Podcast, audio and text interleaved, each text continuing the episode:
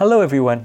This week in New Naratif, we've got an episode of our Southeast Asia Dispatches podcast on how activism and protests are being carried out in Malaysia amidst the COVID 19 pandemic. We've also got a really interesting article on how the pandemic is affecting the death rituals, or adat, of the Batak people in northern Sumatra. Do check them out at newnaratif.com.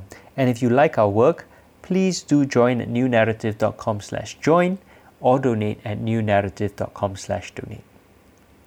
In today's episode, the measure of a society is how we treat the least among us.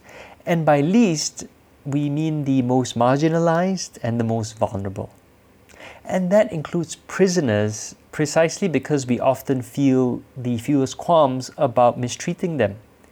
It's easy to tell ourselves that prisoners deserve mistreatment, but justice cannot be served through delivering injustice. And a convicted prisoner may be deprived of their liberty for retributive and rehabilitative purposes, but that does not mean they are deprived of their other human rights. And more broadly speaking, humanity cannot be developed by treating people in an inhumane way who a society really is, what a society really is, is often reflected in how its prisoners are treated. So, who are we, the people of Singapore? Are we a merciful society which treats people with dignity and respect, or a vengeful society which treats people in a harsh and dehumanizing way? The problem is, in Singapore, like most things, we don't know like most things associated with the People's Action Party government, information about our prisons and the conditions in them are simply not available to the public. So I'm really glad that Jolovan Wham joined us this week to talk about his experience in jail. Jolovan's been jailed twice now by the Singapore government for first defending freedom of speech and second for civil disobedience. And his first hand experience has made him really aware of very problematic conditions in our jails. And now he's doing research and raising awareness of these problems. So, hello and welcome back to Political Agenda, and welcome back to our show, Jolovan Wham. Yes, hello, thanks for having me. Welcome back, Jolovan. And uh, so you're just fresh out of prison. Uh huh, that's right. I was released last week. Wow, and you were in there for what, Ten, um, 10 yeah, days? 10 days. Good golly. And how did you tell us, how did you end up in prison? Okay. Um, I was convicted of an offense under the Public Order Act. Mm-hmm. What I had done was to organize a public talk, uh, which featured the democracy activist from Hong Kong, Joshua Wong. So, because I didn't apply for a permit, so I was convicted of an offense. Uh, this was when? This was in 2016. Right. Yeah, so it took four years for the entire case to conclude. Yeah, because I, upon conviction at the state courts, I also appealed to the High Court and to the final Court of Appeal. Yeah, so so after all that, the verdict was still that I was guilty. Well, I think you know, we understand that based on the letter of the law, of course, as uh, I've discussed on the show, PJ, um, that these laws are extremely broad so that um, any political behavior by Singaporeans can technically fall under the Public Order Act, right? And we've seen that with uh, and, you know, just walking down the street and he got uh, arrested and jailed for an illegal public procession. And of course, yourself, you're wearing a shirt. Can everyone see the shirt? Um, where all you did was hold up a sign of a smiley face, and somehow that is also breaking the Public Order Act. So I, I don't think we need to get into a lot of detail with that. But what really startles me is that living in this day and age of COVID 19, where everyone is having a foreigner come in uh, and um, having webinars with foreigners and people in Singapore routinely attending webinars with foreigners speaking on very sensitive subjects like uh, you know our economy, labor, um, and how you run your businesses, your mental health, your you know all a huge wide range of subjects. Somehow all of that is okay, but what you did is still illegal. You don't you, you don't think that did, did, did your lawyer in court like in the final appeal make this point at all? Um, no, because I, he stuck to pretty um, legal and technical arguments. Yeah, Mm-hmm. but I mean, the reason I'm targeted is because I'm an activist and because I'm very vocal and because I'm involved in, you know, organizing um, um, people and events, um, encouraging people to question the status quo and to be critical. So I think when you're involved in these kinds of activities, you are on uh, the government's blacklist.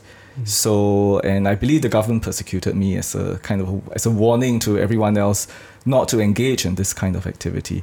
But what I'll say is that, um, I mean, despite the persecution, I generally don't think the cost is that high. Yeah, because these convictions often just result in a fine. Yeah, so when I went to prison, it was more uh, as a protest against the injustice of the law. Yeah, so I could have easily paid up the fine. And I've done research on people who've been convicted of Public Order Act offences, and nobody has actually been sentenced to jail. Yeah, no matter how many times they have been convicted of the Public Order Act. Oh really? Yes, that's right. So, like, if you talk about like Chee Soon Juan, for instance, right? Mhm. So people keep have this idea that he he's, he he goes to jail a lot and he's been sentenced to jail, but actually that's not true. Yeah, um, all his convictions have been fines, but he chose to go into jail um, as a protest. The same with Seelan Palay as well. He was actually convicted. Um, with, I think the fine was two two thousand five hundred dollars. Yeah, and he chose to go to jail. Yeah, so that was part of his his activism. So so I'm just following the footsteps of people who have come um, before me. Okay, so that's really interesting to note actually that there are uh, there seem to be uh, limits. Uh, obviously, these are not um, you know limits in the in, in the law in the statutes, but what the courts will do is only impose a fine, and these fines tend to be in the order of a couple of thousand. That's right. Yeah. Hmm, that's very. So I think the. Singapore government's thinking on this is that they they want to do just enough to scare everyone, but not too much to make you a martyr, you know, so to speak. So then you don't become like a prisoner of conscience. Mm, so there's any decision that any activist, any decision that an activist makes, whether to go to jail or not, will be a very personal one, and about whether you want to make a political point out of it. Right, and then I suppose if if it becomes uh, an international issue, the government can say, "Hey, you know, we didn't send him to jail. He's going to jail. He or she, or they are going to jail because they're refusing to pay a fine, not because of the Public Order Act." That's yes. yeah. Yeah, that's right. Hmm. Very interesting. So I suppose then, um, what people don't actually need to be that afraid of the Public Order Act, given that it is usually, or as you pointed out, uh, it always has only been a fine on the order of a couple of thousand, which in theory could be uh, crowdfunded or something. But then there's other costs, right? What about your legal fees or your time? You said it's taken four years of your time plus uh, your lawyers. You fought it Mm. at multiple levels. Yeah, so it depends on how far you want to go with it. So Mhm. it took four years because I wanted to claim trial at every stage of the process. But um, but if you choose to plead guilty um, when they charge you, it can be over in a matter of days, even. Yeah. So it's really what you want to do with the case. Yeah. And um, was was there significant court costs? Because I assume like uh, there's there's there's two different costs, right? There's the court costs and there's the lawyers' fees. Right. Yeah. So lawyers' fees would be the one that might be a bit tricky, but um, I'm sure there are quite a number of lawyers out there who are willing to take on these kinds of cases pro bono. Yeah, because it would be in the public interest um, to take on these cases. So I, I think lawyers lawyer fees would be would shouldn't be a hurdle. Yeah, um, and also there won't be any court costs because the government is the one that's charging you. Yeah, so it's not like a civil suit you know, Oh, where you have to pay the other side if you lose. Yeah, because this, in this case, the government is charging you of an offense. It's like any other offense that the government charges you for, whether it's theft, cheating. Yeah. Oh, okay, okay. Oh, okay. So really, the apart from the the final fine, the only real cost to you was just a lot of time fighting this case. Four years, you said. Yes, that's right. But even so, because I have a very good team of lawyers who do all the research for me, yeah. So so I so the only thing I need to do is basically turn up in court. Right. and and life for me goes on. I mean, my my work still continues. I still I still get to travel, though of course that is restricted. Um, because the government has my passport, but they have never denied me my passport whenever I asked for it. Right. Yeah, right. so they allow me to travel. Yeah, and they don't Yes. see me as a flight risk. Yeah, Yes. because I'm I'm not interested in claiming refugee status elsewhere or fleeing the country. Yeah, I mean I'm doing this very purposefully and Yeah. very consciously, right? Yeah, yeah. Yeah, and I think based on what the government has done before, they would be happy if you fled and never returned, right? Because then you'd be, you know, they could say, "Oh, this person, see, they're they're disloyal. They're they're the first chance of, uh, you know, the first sign of trouble, they flee, and they're not uh, here to. They don't stand up for their beliefs, etc., etc. Which Yeah. is the kind of line they've done on a lot of other political detainees uh, in the past uh, who have fled. But of course, um, people like Wah Piow or Francis Seow actually faced serious consequences for what they did uh, and in the 70s and 80s, Mm. um, you know, when we would routinely torture people in who are held under the ISA. But um, not not today, I suppose. Yeah, I think the likelihood of that happening is very, very, very low. Yeah, in this day and age. I mean, I will not discount it entirely because we are still living in an authoritarian state, so anything Mm. can happen. Yeah, but Yeah. I believe the political costs would be too high for the government. Right, right. And I suppose there's also like marginal things that are hard to say that meet the definition of torture, but can be, you know, like putting someone in a room with extremely cold air conditioning, Mm-hmm. right? And uh, and given that we we'd probably be dressed in dressed for the tropical weather, Mm. right? Leaving someone in a really really cold room for a couple of hours, and until you know you you go in and ask them questions Right. um, that technically meets the definition of torture. Yes, it does. And I have no doubt Yeah. that they still do this actually. Right. But they won't do it with um, Singaporeans or people whom are more empowered. Yeah. I mean, more about 10 years ago, I heard of a, a, a Sri Lankan who was a victim of sex trafficking. And, and, the pol- and she told the embassy that the police put her in a cold room and assaulted her um, to Mm. force her to give the name of the person who, who trafficked her. Yeah, and she said that she Oh. was in tears. Yeah, so, but these kinds of tactics are possible to do on disempowered, marginalized populations Right. because they are so scared they will not want to speak up. And over the years, I've heard stories from other migrant workers who have alleged um, physical assault from um, police officers. Yeah, so, but many of them are just afraid to file any official complaints or to do anything for fear of retaliation. So I guess for Singaporeans, uh, and and well, I don't know of PRs, but for Singaporeans, where um, we can be more assured, and especially for someone uh, who is trying to make a political statement, right? Because in in any other country, what you did wouldn't be considered a crime. Uh, and indeed, I mean, in Singapore, what you did today, if you did it today, I don't think it'd, it'd be considered a crime. Um, but we always we do have to th- you know keep in mind the that there are plenty of people who don't have uh, full citizenship rights in Singapore. I suppose that's a that's a whole separate conversation. Um, so before we go on, uh, let's just let's clarify because I think there's a lot of confusion out there as well based on what I've seen that uh, what exactly happened at this meeting. So it was um, a closed door meeting with Joshua Wong skyping in and a few other speakers, including yourself. Um, no, I wasn't the speaker. I was actually the facilitator of the event. So um, there were two other speakers. One was Kirsten Han, and the other was Seelan Palay. Right. Yeah. So um, the topic was on civil disobedience and activism and democracy.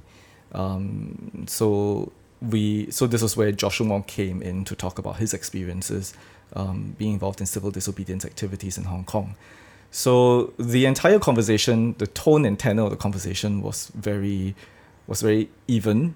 Yeah, uh, was very moderate actually, and um, the discussion was actually quite. I would say it was quite a quiet discussion.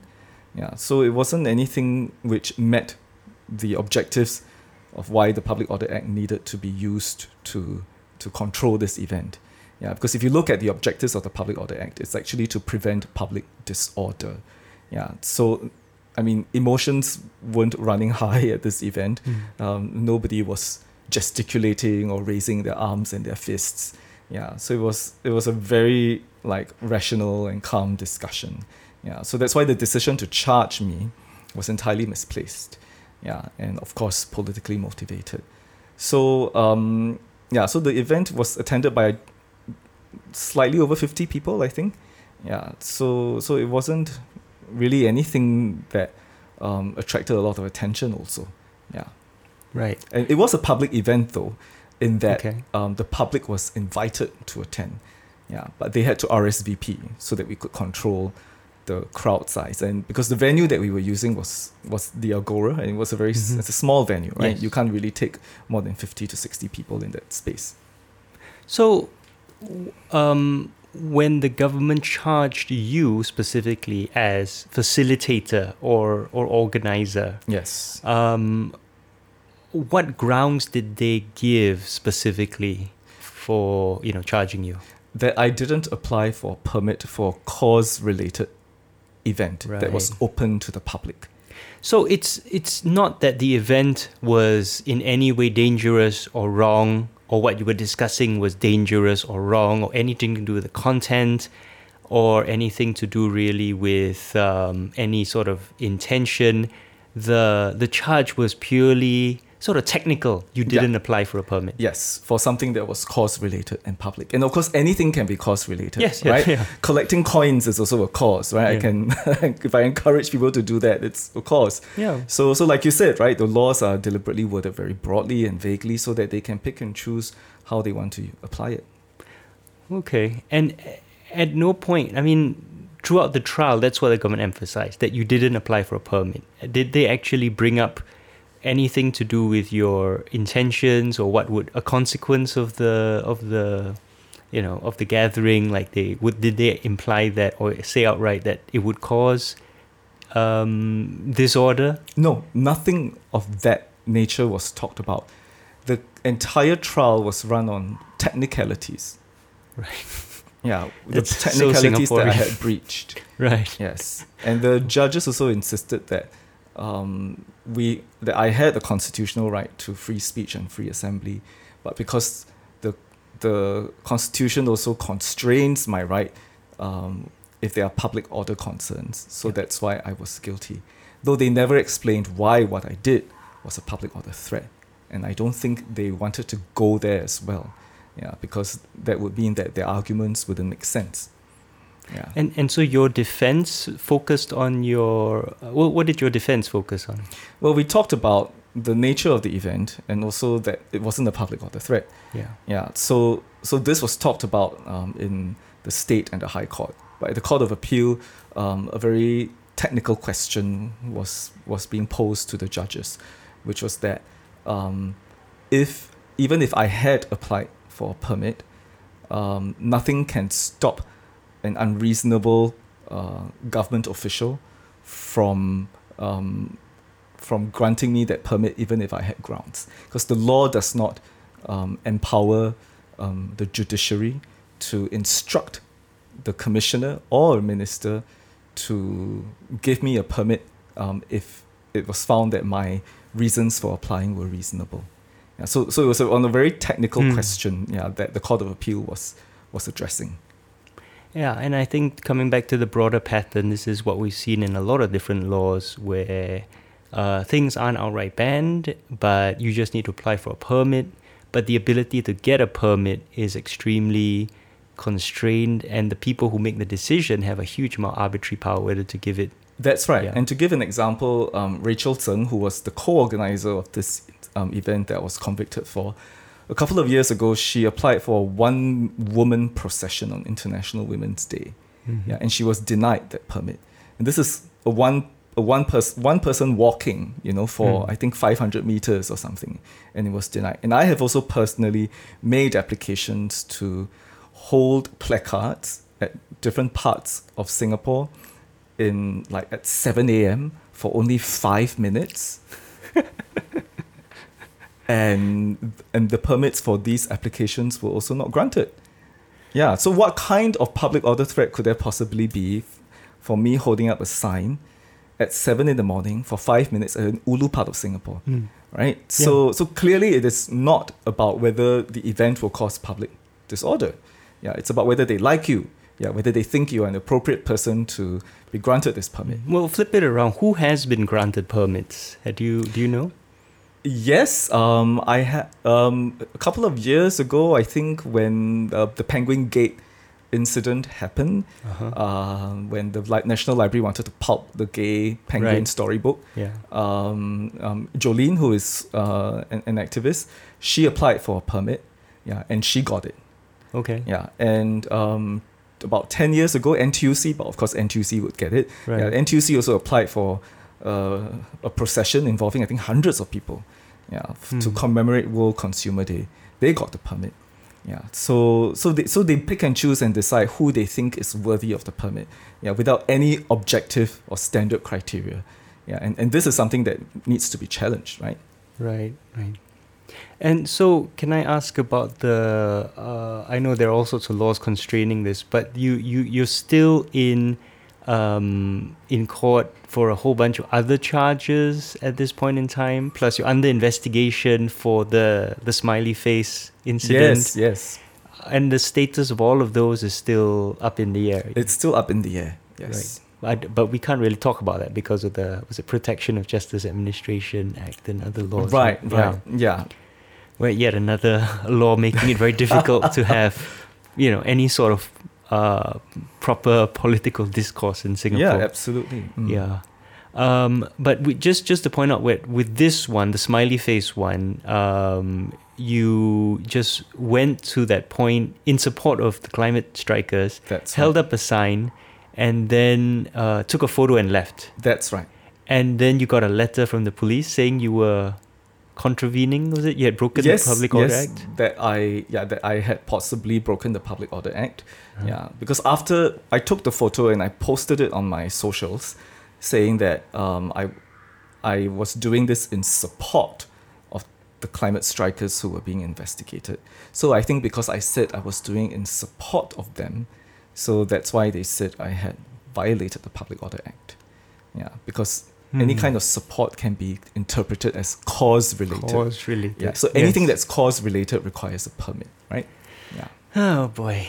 Uh, but how does it how you know in, in materially it is no different from the millions of selfies and photographs being taken anywhere in Singapore at Mhm. any point in time. Mhm. But just because it's it's it's you really and because it's in support of um, an issue which I think everyone from the prime minister down has agreed, right? Climate, the climate crisis has agreed it's really important, and yet somehow you're getting this let- letter and having being investigated, and Mm. you you had to go to, to the uh, police, police, station, station, and my they, they took my phone.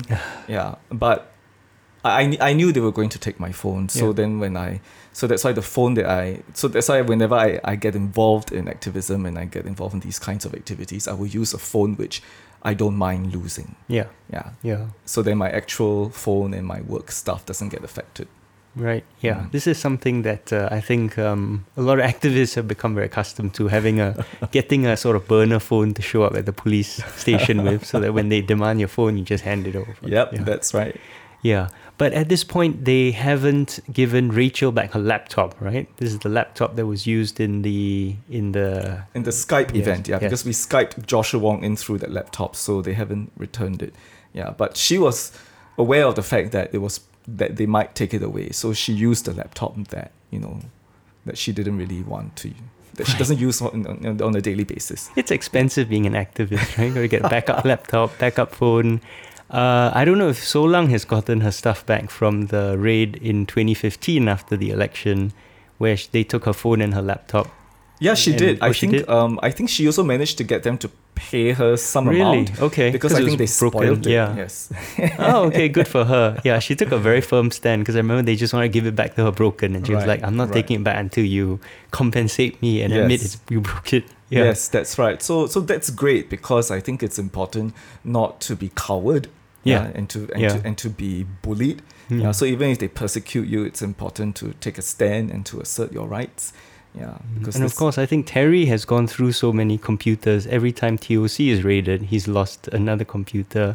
But like you say, right, he's taken a stand and he's also Mm. contested all of these charges. And Yes, uh, that's yeah. right. And and it's important to have the community also support you. Yeah. So Right. if you need another laptop, you need another computer, you know, somebody gives it to you. Yeah, because they believe in what you do and they believe in your work.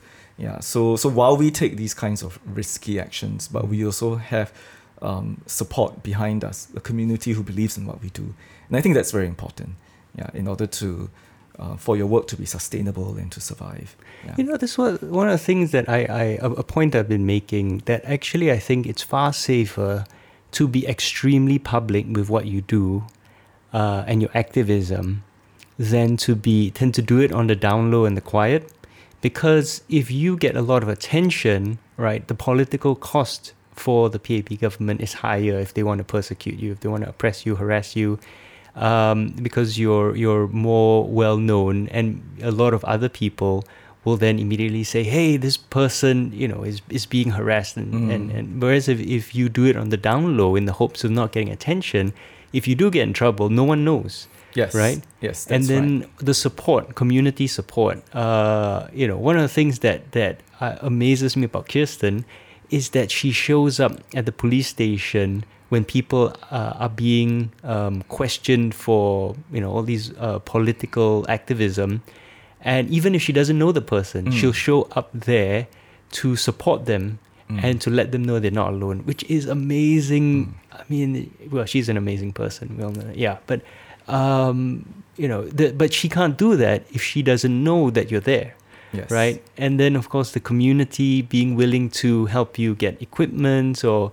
um, you know, just help you learn about the ways in which we protect ourselves, such as getting this second phone or second laptop, Mm. or the kind of uh, things to prepare, right? Uh, contingency plans, right? All of that comes through the community and learning from each other. But again, if you don't uh, make yourself known that you're doing this, then the community can't support you.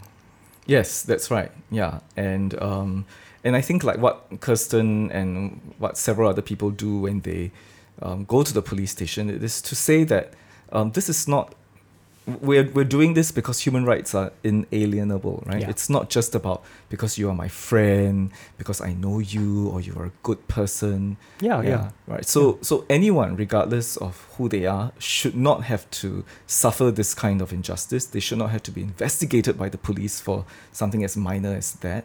Yeah. So I think when there's this show of support, this public show of support, I think it also sends a very strong signal to the police officer who is doing the investigation that you know we are watching them, Hmm. we are monitoring them, and even though they will still go ahead with the investigation and the persecution, I think it's still important that to do this, yeah, because um, those in power need to know that they are being watched by the people.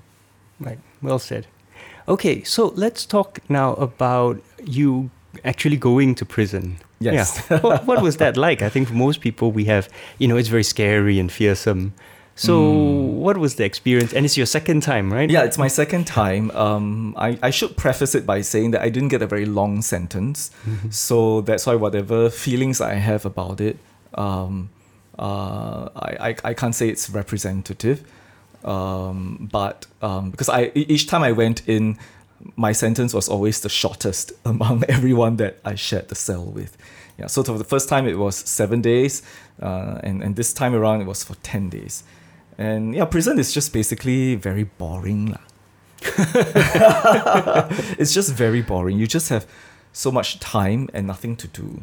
Yeah. So, but how I survive it is read a lot of books. So I've never done so much reading in my life. Yeah. So if you want to catch up on your reading, go to prison. That actually sounds fun to me. So I read like three novels. Yeah, and they and they average like five to six hundred pages. Wow. Yeah. Okay. So I finished In it 10 days. Yeah, in ten days. Um, and it also helps to be. I mean, if you enjoy chatting and and and, and talking to people, which I do, Right. yeah, because I enjoy hearing stories, right? I enjoy reading stories. I enjoy hearing stories. So I have very good conversations with my cellmates. Okay. Yeah. So um, so so it helps to be curious about people's lives and and to find out about the history. And I, I was in a cell with someone who had lived through the Cultural Revolution. Ooh. Yeah. Wow. So and and yeah, this is a Chinese national. So I spoke to him a lot about that. right. Yeah, and I and I learned about his motivations. Why did he come to Singapore? What were his experiences like? And he, he was a migrant worker. He worked in, in, in, in, in, in, in, in a restaurant and and he shared a lot about you know his experiences of exploitation and, and all that. So yeah, so so I enjoyed that conversation with him. And the other person that I that was in the cell with me was someone who had committed a sexual offense. Yeah, so um, so so I listened to his story. I heard a lot about his life, and yeah, so so you actually kind of in some ways um, develop a bond, yeah, Mhm. with with with with the people that you share the cell with, and these are people whom I ordinarily wouldn't know in everyday life. Mhm. Yeah, so so that kind of moment, I th- uh, so so these kinds of conversations, I think are in some ways quite precious to me. Yeah, so I I, I do um, cherish them. Um, and yeah and to and to quell the boredom i mean what you do is you need to create a routine for yourself. Right. right? So uh, so so you so i did a lot of stretching exercises. I chit chatted a lot. I read a lot. Yeah. And so a lot of my routine was just focused on these three things yeah. So once and, and i showered a lot also because there's Okay. there, there really isn't much to do. And, and the cell can also get a bit warm sometimes because you are not given a, a fan. So each time you feel warm you just like strip and go to to the shower area behind and just have a shower.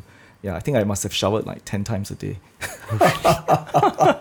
Because there's nothing else to do. Okay. yeah, but you just need to um, psych yourself up for it right? Just keep doing stuff um, no matter how little things there are to do but just keep doing them. And before you know it yeah time flies and it's time for you to be released. Yeah.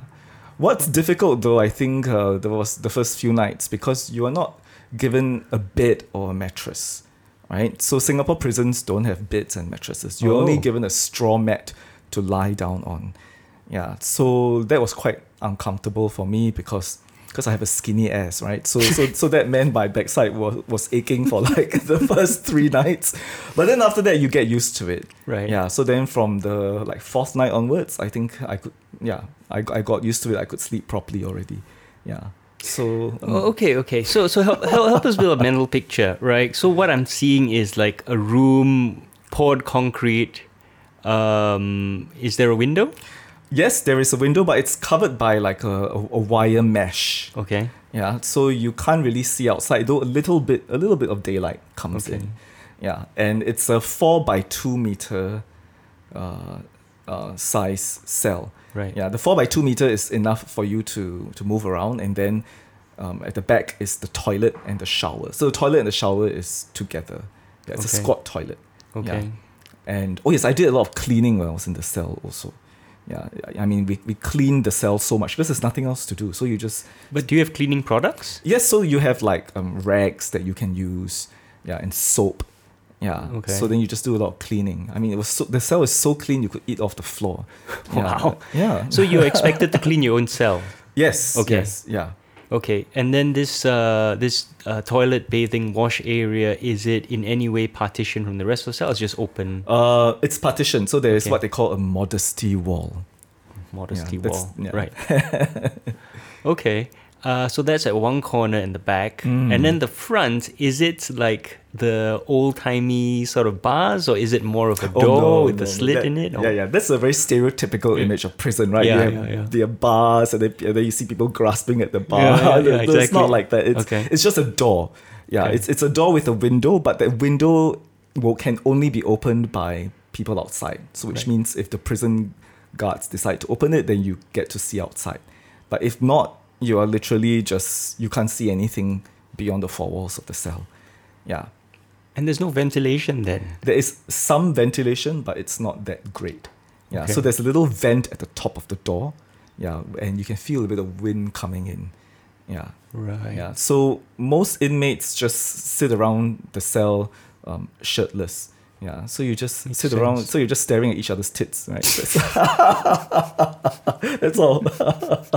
Okay. So so apart from that uh, wash area, the, the bath area at the back, Yeah. uh, the bathroom area, uh, the, there's no other furniture, just like three mats that you Yeah, so you are just given three straw mats and two blankets. So one Two blanket, blankets. yeah, one blanket you use as a pillow. So I will use the oh two books- blankets each. two blankets each. Yeah. Right, right, right. Yeah, so I will use the books that have been given as my pillow, and then the extra sets of clothing I will use to cushion my bum. Oh wait, so you you have you can uh, bring in books, but I remember one of the things you said after your first time was that they never gave you the books that you brought in. Yeah, So these other books, where do they come from? yeah. So um, they're actually from the prison library, so you can request. Oh, okay. Yeah. So um, at first, I was given books which were very religious, and Such was as? um, like Joseph Prince's musings. Yeah, so there was a book on Joseph Prince, and then there was uh, Tuesdays with Morrie. Okay. Yeah, and then there was a, a, a Chinese one that said, uh, which is, you know, don't complain so much, do more, you know.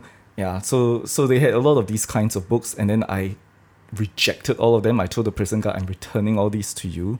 Can I have more books on fiction and history? And he was actually nice enough to like actually search out those books for me, and he gave them for me to read. Yeah, cool. So so they were quite nice to me. I mean, of course, that's my experience, and Yeah. and, I, and I suppose they are nice to me because they're aware of the kind of case, you know, uh, why I'm inside, and also because my offense is minor. Yeah. But I think those with more serious offenses, the conditions that they experience are a lot more inhumane. right. Yeah, yeah. Right. Okay. Um, and we'll get to that in a second. Uh, I- I just want to ask about meals and whether you, you mentioned exercise. Does that take place all in the cell, or do you get out to have meals and exercise? Right. Okay. So because it is COVID nineteen, Yeah. so the prisons have um, stopped all yard time. Yeah. So all inmates are entitled to a one-hour yard time, um, and this is time for you to get out of the cell, get some exercise, um, move around in other places apart from your cell. Yeah. So all that was denied because they were afraid of that the outbreak. There, that there will be an outbreak in prison. Yeah, so I made a lot of noise about that actually because it's no joke to be locked up in a cell for two whole weeks. Yeah, so so so that only happens for two weeks because that is the period in which the virus is is said to um, manifest itself, right? Yeah, so so a- any new inmate that enters prison will have to be confined in a cell for two weeks. So, but I never finished my two week term, of course, because my sentences were seven days and ten days respectively. So um, yeah, so but I made I made a lot of noise about that. I said it's it, isn't it possible to stagger the yard time, yeah, so that those who have um, so that inmates who have who don't have the virus and inmates that might have the virus don't mix. Yeah, I mean there are twenty four hours in a day, and there's nothing for us to do. Right. That's true. Yeah. Yeah. So why can't you stagger it? Administratively, I think it would have been more troublesome. Yeah. But I think that's something that they. I mean, they can't say because it's troublesome, so that's why we we won't do it, right? Because um, the mental health of all inmates is important. Yeah. Yeah. I mean, prison is a punishment, but it shouldn't be degrading and inhumane. Yeah. It should not lead to a deterioration of your mental health. Yeah. Otherwise, it goes against you know the principles of rehabilitation, restore, and renew. You know, which the prisons and the Yellow Ribbon campaign likes to talk about. Yeah. So, um, but these appeals, of course, fell on deaf ears. Yeah. Um, uh, I had also written a letter to the Commissioner of Prisons to ask for yard time for for new newly arrived inmates, but that letter also went unanswered. Yeah. Hmm.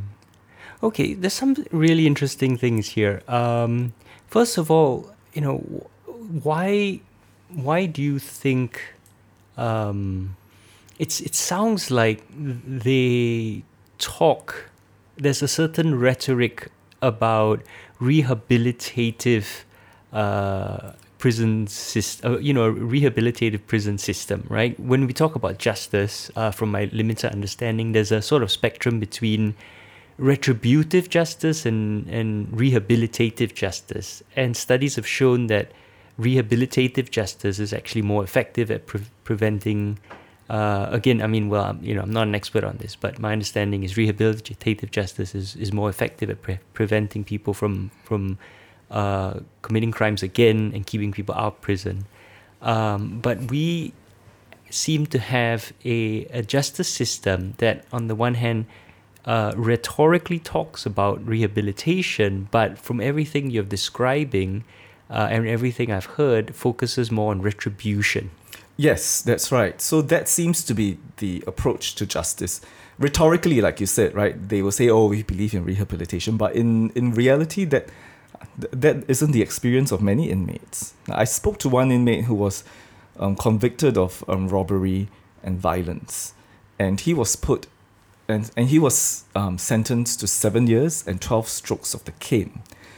And the caning aside, which is, um, which is an atrocity and it's very barbaric, but that aside, um, throughout the seven years, he was kept alone in a cell and had only one hour of yard time every day. So you can imagine being just locked up in a cell all by yourself for seven years of your life with only one hour to socialize and interact with others. How is this? Um, uh, how how does this help in rehabilitation? Yeah. So yeah, solitary confinement. I thought. I mean, if you see any movie, I mean, as, as far, I have no idea whether movies are accurate, mm. but solitary confinement is something you, you know, that is worse than normal prison that you impose on um, prisoners who are misbehaving or something mm. because it's it's it's so much more degrading. You know, I mean, as as we have found out in this COVID crisis, right? Being alone in a room um, for and unable to go anywhere and alone is actually extremely mentally torturing. Uh, and so, but th- this person was just committed robbery and violence, and that was his day to day life. Yeah, this is day to day life. I don't I don't know how this helps in rehabilitating yeah. someone because you you're when you, when you dehumanize someone in in such a way how does that actually help that person develop and grow and and turn over a new leaf? Right. So um, but that seems to be the overriding approach which is that um, the these kinds of conditions are supposed to deter you. Yeah. Mm-hmm. so um, but if you look at prison systems in a lot of other places around the world yeah, um, with very low crime rates. They don't treat their inmates in this way. Yeah, so that link between um, um, dehumanizing someone and low crime rates is actually very tenuous. Yeah, I don't think the evidence for that is strong. Mm. Yeah, just by looking at a lot of how other countries um, um, run their prison system, and and this guy also that I spoke to told me that um, he was punished. Uh, uh, for getting involved in a fight with someone, and he was put in a punishment cell.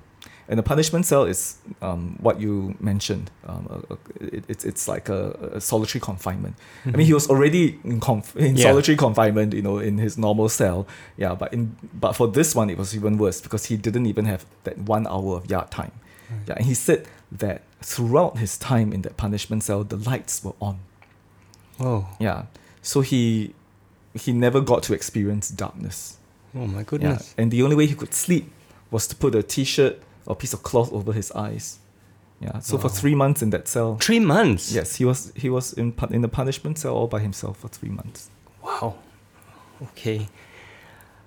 Oh golly. Three I, three months with no darkness. I I can't imagine that. I mean that is that's just scary. Mm. Uh wow. Okay. Um, what? So, are there other? You know, what you described in in prison. Are, there's no opportunities to say like what you you might see in other places. Well, take classes, learn a skill, you know, learn something different, prepare yourself for a different life when you come out. It sounds like based on what you there see. are oh there are there are so okay. so you can take classes, and I think and based, and the people that I talk to tell me that they take classes not because they're really interested in them, but it's just they would just want an opportunity to get out of the cell. Right. Yeah. So some people pretend to be religious, right? So that they can go for the religious classes. Um, and um, there are also opportunities to work. Yeah, but the wait list is very long. So someone I spoke to said he had to wait a couple of years before he was allowed to work. Are they paid for this work? Yes, they're paid for this work, and what I understand is that you get one dollar a day. One dollar a day. Yes. Yeah. These are all accounts from inmates, yeah. So okay. I, I can't I, I I'm not Yeah, able to corroborate all this. Yeah. So you don't get pop mud. yeah, yeah, yeah, yeah. But the, the, the, the problem again with Singapore, right, in general, Mm. is that there are all sorts of things going on and we just don't have the information. That's right. So the lack of Yeah. transparency Yeah. and accountability. I was trying to find out more about prisoners' rights. There's a Prisons Act. Yeah, but everything is so minimal and vaguely worded that it doesn't really give you any, much insight into the kinds of rights that prisoners have. Hmm. Yeah. And I guess, th- I mean, this is always, you know, around the world, advocating for the human rights of prisoners is always tricky because there's Mm. people are going to feel like, well, these people committed crimes and, Mm. you know, they deserve to be in there and they deserve to uh, suffer. Yeah. Right? The common Singaporean response is, what you expect? It's prison, what? You think what holiday chalet, is it? right? So that's a very common kind of response. It's like, you deserve it. Yeah. So I think one of the big challenges and obstacles to prison reform is also changing people's mindsets about what prisons should be like.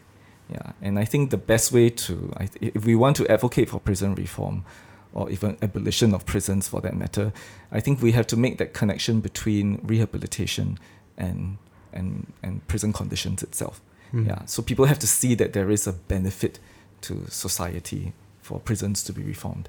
Yeah. And I think also people need to understand not everyone in, in who goes to prison is some sort of hardcore, unrepentant criminal, right? That's right. Yeah. You know, uh, starting with yourself, right? But there's Mm. plenty other people. Like, uh, there's a lot of correlation between, um, you know, uh, running afoul of the law and social class. Mm. You know, uh, and there's a lot of uh, issues that exist within our broader society about a lack of opportunities for people of certain classes, certain races, uh, and the kind of um, challenges that they face, right? And I think uh, there are some statistics which are which are very clear. The, for example, um, correct me if I'm wrong, but uh, the majority of people in for drug offences are Malay Mm. right? The then the is the, the question then is well, which way is the causation, right? There's a we Mm. see a correlation, but which way which way is the is the causation, and how do we address that systematically and in terms of our society rather than simply sending a lot of a lot more Malay people to jail for drug offences? Right. Yeah. Yeah. And the correlation between um, um, uh, poverty and and and, and, and, imprisonment, yeah, it's, it's it's very clear. So if we can do more to address the inequality and the poverty in our society, then we'll de- we can definitely reduce um, the the number of such convictions and the recidivism rates and all that. Yeah. So so in that sense, it's a much more structural issue. Yeah. And I think also to touch on something else you said about uh, deterrence, the fact that I think most people don't know what goes on in prison, does that make it more of a deterrence to people, or or less in the sense of if you knew how incredibly uh, dehumanizing the prison experience was, right? Now that I'm sitting here listening to you and learning about things that I didn't know happened, would I then be more afraid of prison or would it demystify it? And I, I don't know if there's an answer to that, but there seems to be a, a lack, a complete lack of transparency and awareness about what goes on um, after someone gets sentenced to jail. Mm. And so that I'm very glad we're having this conversation because at least you know some people learn, uh, and and I'm learning about it now. But I have to wonder, um, you know, are we working at? Uh, is the whole system working at cross purposes in the sense of people actually don't realize how uh, bad things are, and on the one hand, this means that people don't uh, push for reform uh, and because there's no understanding. But on the other hand, it also doesn't really deter. You, you get what I'm saying? Right. Yeah. So um, I guess for me the bigger issue it's um, accountability. Mm. Yeah. So because so much of what happens in prisons is shrouded in secrecy. Yeah. And then um, the government says trust us. We, we Yeah, know they always yeah, everything. We, we, we know what to us. do, Yeah, right? yeah. Yeah, so I, I've heard of stories of like inmates being assaulted, for example, by prison guards. Of course, I cannot corroborate Right. these things, um, but it has happened. And um, and also the punishment system within the prisons is also very arbitrary, right? So if you commit an offense in the prison, um, you won't have access to any legal representation. There's no right. due process. So um, I, I know of someone who was um, caned in prison for committing an offense inside prison itself. Yeah, and the entire process um, is does not have the same rigor that um, you that everyone else has in the judicial system. Right? So it's as if the prison system has its own justice system and process. Yeah, which Wow. isn't rigorous at all. Wow, yeah, because everything is decided by them. dangerous. Yeah, so there's no independent body that oversees how justice is meted out within prison itself when um, when inmates commit offences.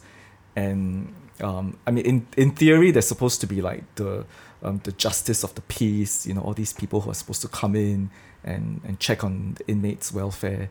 Yeah, but in reality, at least from what I hear from those that I've spoken to, they've never met any of these people.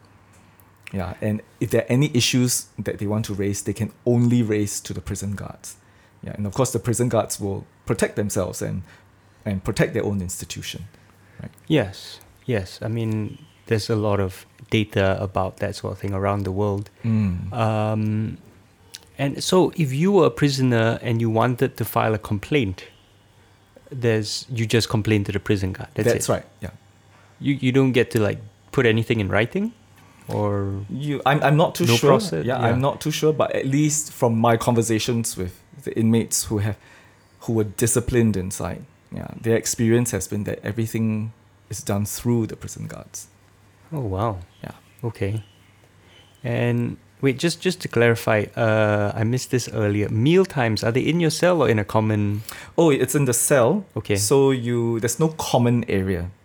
Yeah. Oh, okay. So meals are all consumed in the cell, and they are given to you um, through this little um, hole, yeah. yeah, um, at the bottom of the door. Right. Right. Okay. Yeah.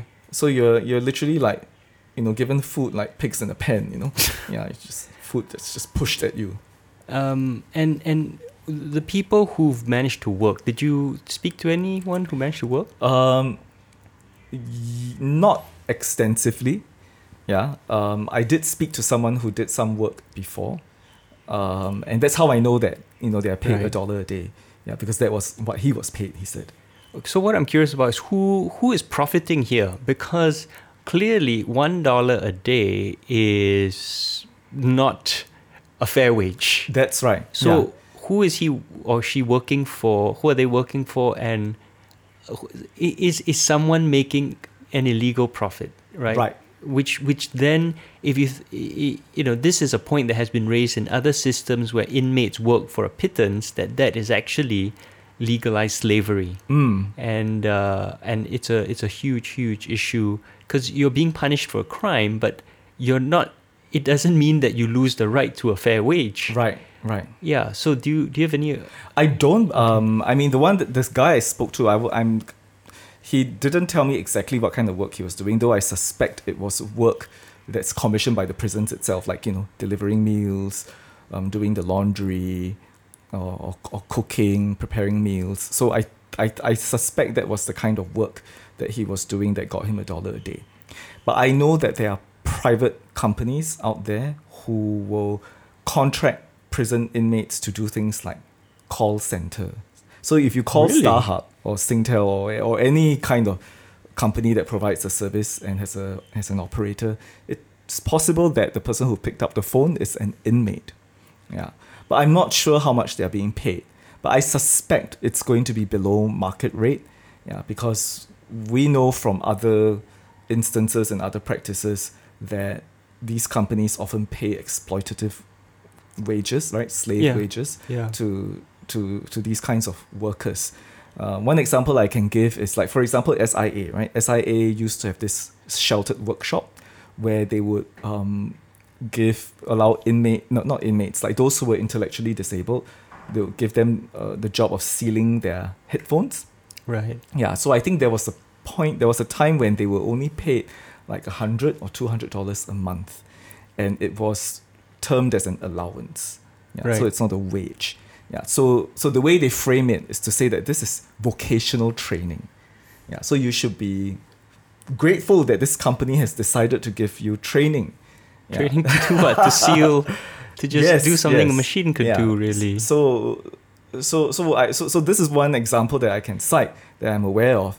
right. Um, so I'm pretty sure that the, the the exploitative practice would be similar in the prisons. Yeah, I doubt they would be paid market rates Hmm. for for the jobs that they're doing. And this is this is part of our whole broader approach, right? That our government has instituted since the the eighties, where you know, uh, I mean, the word is getting tired, but neoliberal approach where your what you're paid is directly connected to your value as a human being, Mm. and it works both ways, right? If you if you feel like, uh, you know, if you argue that, oh well, I'm going to pay someone so little because I can get away with it, Mm. right? Um, and their their value then is is so much less.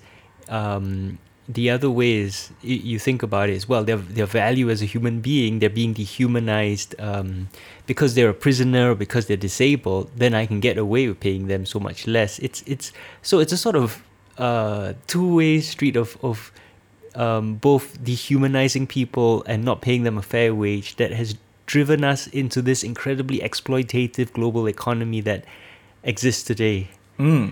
you know and yeah it's just I, I think we you know this is this is a topic that um, we've been over before and it's widely recognized but it's just so frustrating to hear examples of, of this where either you're you get a, a, a low wage and therefore you're dehumanized or you're dehumanized and therefore you get a low wage right, and right.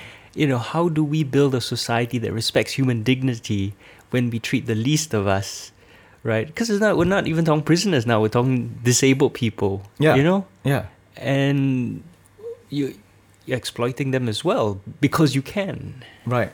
Yes.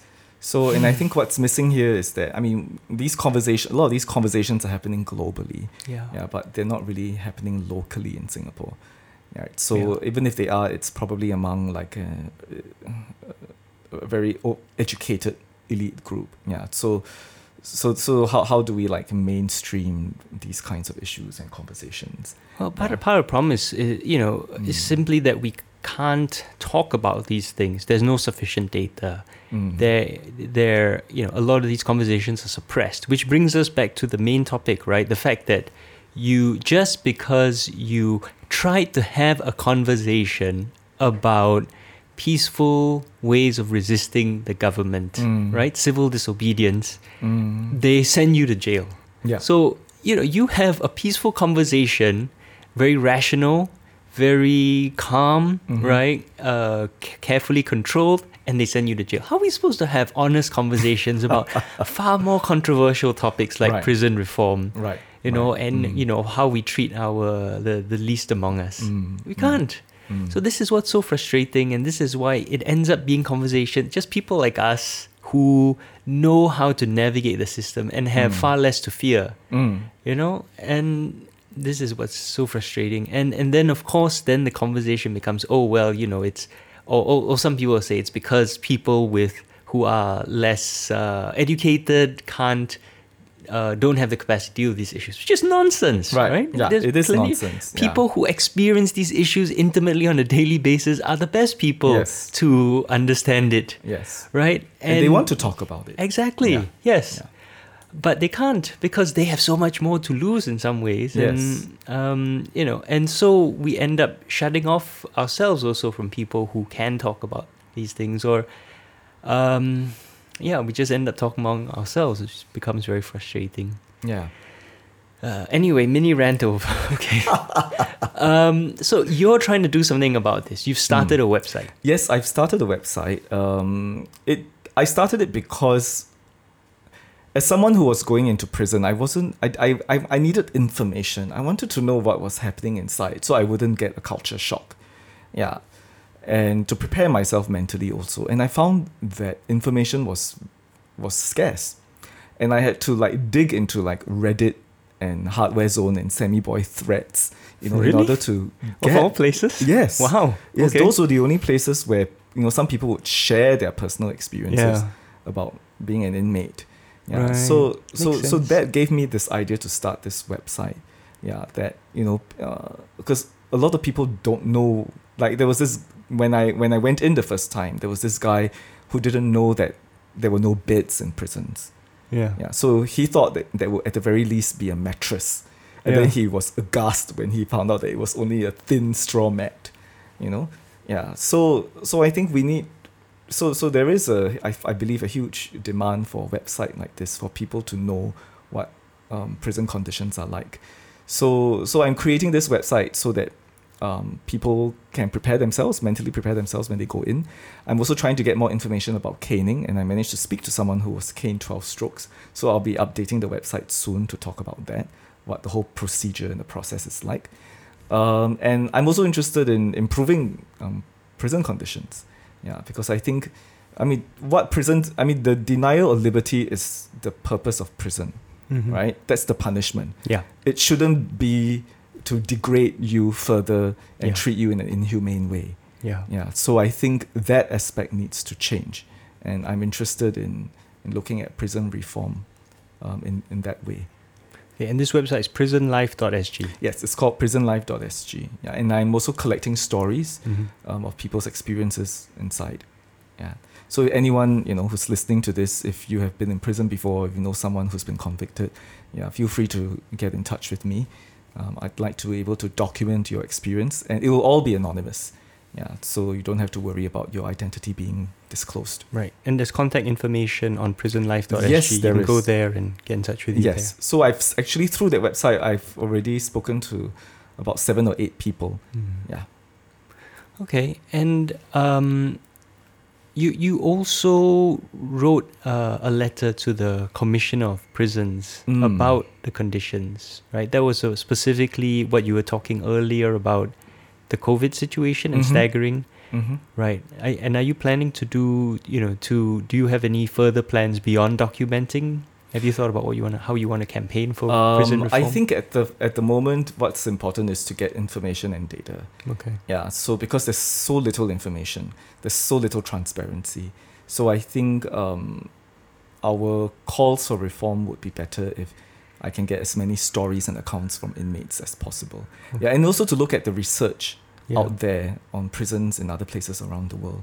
Yeah, I mean, there, I'm not aware of anyone doing um, prison reform work in Singapore, so it's really a very new, f- new, new field. It's also very new for me. I mean, Right, my whole life I've done mostly like work on migrant workers. Yeah. So, um, so, but I'm interested in in looking at the criminal justice system.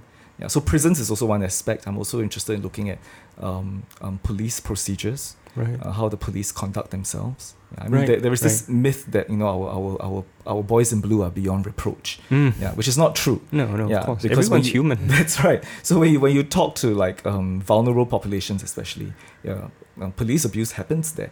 Yeah, but all that is swept under the carpet. Yeah, so I think we need to document more of these kinds of stories Right. and get more data on these kinds of things. Okay.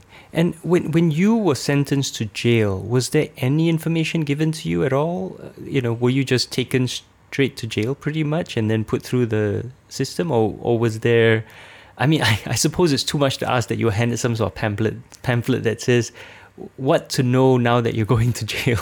Right. Yeah. so so everything. Yeah. So I, I didn't know anything or what was going to happen. Um, they did ask me if I was gay. Yeah. What's what's so what's that their business? I What does it suppose maybe they think that if you are put in a cell, you know, with men, and you are gay, you might sexually assault them, or they might sexually assault you. So maybe for them, they're looking at it from a security point of view, I don't know. Yeah, but they, they, they asked me that question, yeah, whether I was gay or straight. And Huh. very funnily enough, I mean, the guy who asked me, um, I think I was probably the only person who came out to him, um, the only inmate that came out to him, because when I said that I was, Yeah. he looked at me um, with this shocked look. Uh, and his eyes were like, you know, it looked like they were going to pop out yeah and and there was silence actually for like two seconds uh, and then he gave me the tab because he was actually asking me a lot of questions. Yeah. like uh, what are your dietary preferences? What is your race? Blah blah blah etc so when it came to the sexuality question he was shocked when i said i was gay. So then all that time he was he was ticking Yeah. the, the options on the tablet. But when it came to the sexuality question he refused to take it. So he passed me the tablet and said oh, why don't you just put there yourself that you are gay? So i was like okay. So um yeah Okay. and and then I was asked that, that question the second time when I was at Changi. Yeah, because the first time I was asked, I was in Remand. Second Right. time was at Changi. But this time the question was a little bit more professional. Yeah. So they didn't ask whether I was gay or straight. They just asked, "Have you had sex with men recently?" Yeah. So I was, um, my answer was no. Yeah. Uh, Define no, my, no, sorry, my answer. Yeah, my answer actually was yes. Yeah. Um, but in reality, it's no because I'm a born again virgin, right? So um, Okay. it's been a while. so, but I, I wanted to also find out what would happen if you sit, if, if someone says that yes, they've had sex with men recently, Uh huh. yeah, what would happen? Yeah, And then what happened? nothing actually. Though uh, when I was questioned on the second, because on the on the second day I had a welfare interview. Yeah, so he, so the guard said to me, "So you declared yourself gay, huh?" I said, "Yes." Um, is that a problem? He said, "Oh no, no, of course not," and he just left it as that. Yeah.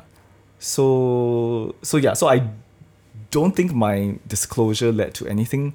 But again, I see myself as a more ex- as an extraordinary case because um, the reasons I, I'm going in is political. Mhm. So I'm not sure if the treatment would have been different for someone who was gay and was committing any like a normal uh, Right. offense. Yeah. But it sounds like, based on what you said, no one bothers. No, no one declares themselves gay. They just Yes, I suspect so no one does because it's uh, it's very rare, and I think um, people are afraid of the consequences Yeah. of, of declaration. Yeah. So I was probably the only person in a long, long time who did that. Yeah. Yeah. Huh. Okay, so you you actually you mentioned a welfare interview. So, are there any other sort of uh, what's the right word? Um, concessions? I don't know if that's the right word. I'm not sure. You see, the welfare interview. The welfare of prisoners. How is that taken care of in prison? Right. Yeah. Um, I had that welfare interview the first time I went in, and I was the only person who had it in my cell. Really, the others? So you asked the others, and they said so no. the other two never." didn't. Yeah, oh, the other okay. two did, didn't get that interview. Yeah. So again, that's why I feel that maybe because of the nature of my case, Yeah. um, they were treating me a little bit more differently. Yeah. Well, you see, the fact that they can do that, right? Because if you're saying we have a professional prison, every prisoner should be treated equally, and there are certain Mm. standards, Mm. then either everyone gets a welfare interview or no one gets a welfare interview. Why is it you get a welfare interview and they don't get a welfare Right. interview? So I don't know. Maybe after I was released, they got their welfare interviews. I mean, I can't confirm Yeah. it, right? Yeah. But it was quite unusual that I had that welfare interview on the second day of my sentence. And how long had the other two been in there? Um, they came in the same day as me. Oh, okay, yeah, okay. but they didn't get this interview. and this was your first time or you? This was my first time. First time. So you're Yeah. there seven days, and by the end of seven days, neither of your other two, the people sharing your cell, had gotten a welfare interview. That's right. Yeah. Okay. And what's the pur- purpose? You were told it's a welfare interview? Yeah, because he he he told me, oh, you know, we just want to check on you, how things are. We want to check on your welfare. Like, so they asked me things like, how's the food? And I said, what do you think? Yeah. But it's also only the second day. So yeah, that's right. Did you sleep well last night? And, you know, so they asked me stupid questions. Right. yeah, so um, so I said, well, I would sleep better if you gave me a bed. Yeah. So and then he just smiled. And, I mean, it was it was a routine kind of questioning. Mhm. Yeah, and they just had to show that they ticked the box. Mm. Yeah, so I think that was the purpose of the interview. In the event that you know, like they are questioned maybe by international groups or media, I don't know. Yeah. Mm, right, right. so I saw it as a cover backside exercise. Yeah. Yeah, yeah, because historically, political prisoners do get questions directed um, from outside, directed to the government or prisons, Mm. uh, from international NGOs. yes. Amnesty raised your case as well. yeah. Yeah, so they uh, and Amnesty, of course, encouraged people to write letters. Mm, in, mm, mm, yeah, mm, mm. so they probably were checking those boxes. Mm. Mm. Okay. um, in terms of prison reform, right? Do you Mm. think what is the most obvious thing you need? You think needs to be done? Right. I think we need to look at um, agreed international standards that have been agreed upon. So the United Nations actually has a minimum standards for the treatment of prisoners. Yeah. So I think we need to review the whole system in light of those principles that have been set out. Yeah. I think that's the first step. Yeah. And and also very importantly, ask prisoners themselves and ex inmates. Mm, yes, right? yes. what are your experiences like yeah and get them to give recommendations and suggestions i, I doubt um, the singapore government does this Yeah, I, I don't. I, I would seriously doubt Uh, that too. yes, yeah. seriously uh, yes Yeah. I, I would say they don't do this at all i mean uh, yeah Right. You you've got a bunch of cases, more cases pending. Do you think Mm. if if you get convicted and fined again for your other cases, do you plan to go back to prison? yes yes um, that's the plan yeah And like, have you thought about like how you'd prepare? Is there anything you want to uh, do before you go in? Or you know, uh, I guess it's two separate things. One is. Uh, if if someone else was sent to prison, what would you recommend they do apart from reading through your website, of course? Mm. Um, and the second is, are there things you're going to try and find out the next time you end up inside? You know what what or what you're most curious about, or what you could try and gonna try and It's quite random, actually. I mean, um, like when I went in the second time, I wasn't expecting that I would speak to someone who was convicted for seven years and sentenced to 12 strokes of the cane. And I also spoke to someone who experienced prison life in detention barracks, yeah, which is different from Changi prison. Well, that's the army. You mean? That's the army yes, one. Army one yeah. yeah. and I hear that the conditions there are worse. Yeah. Mhm. So I managed to make friends with these these people.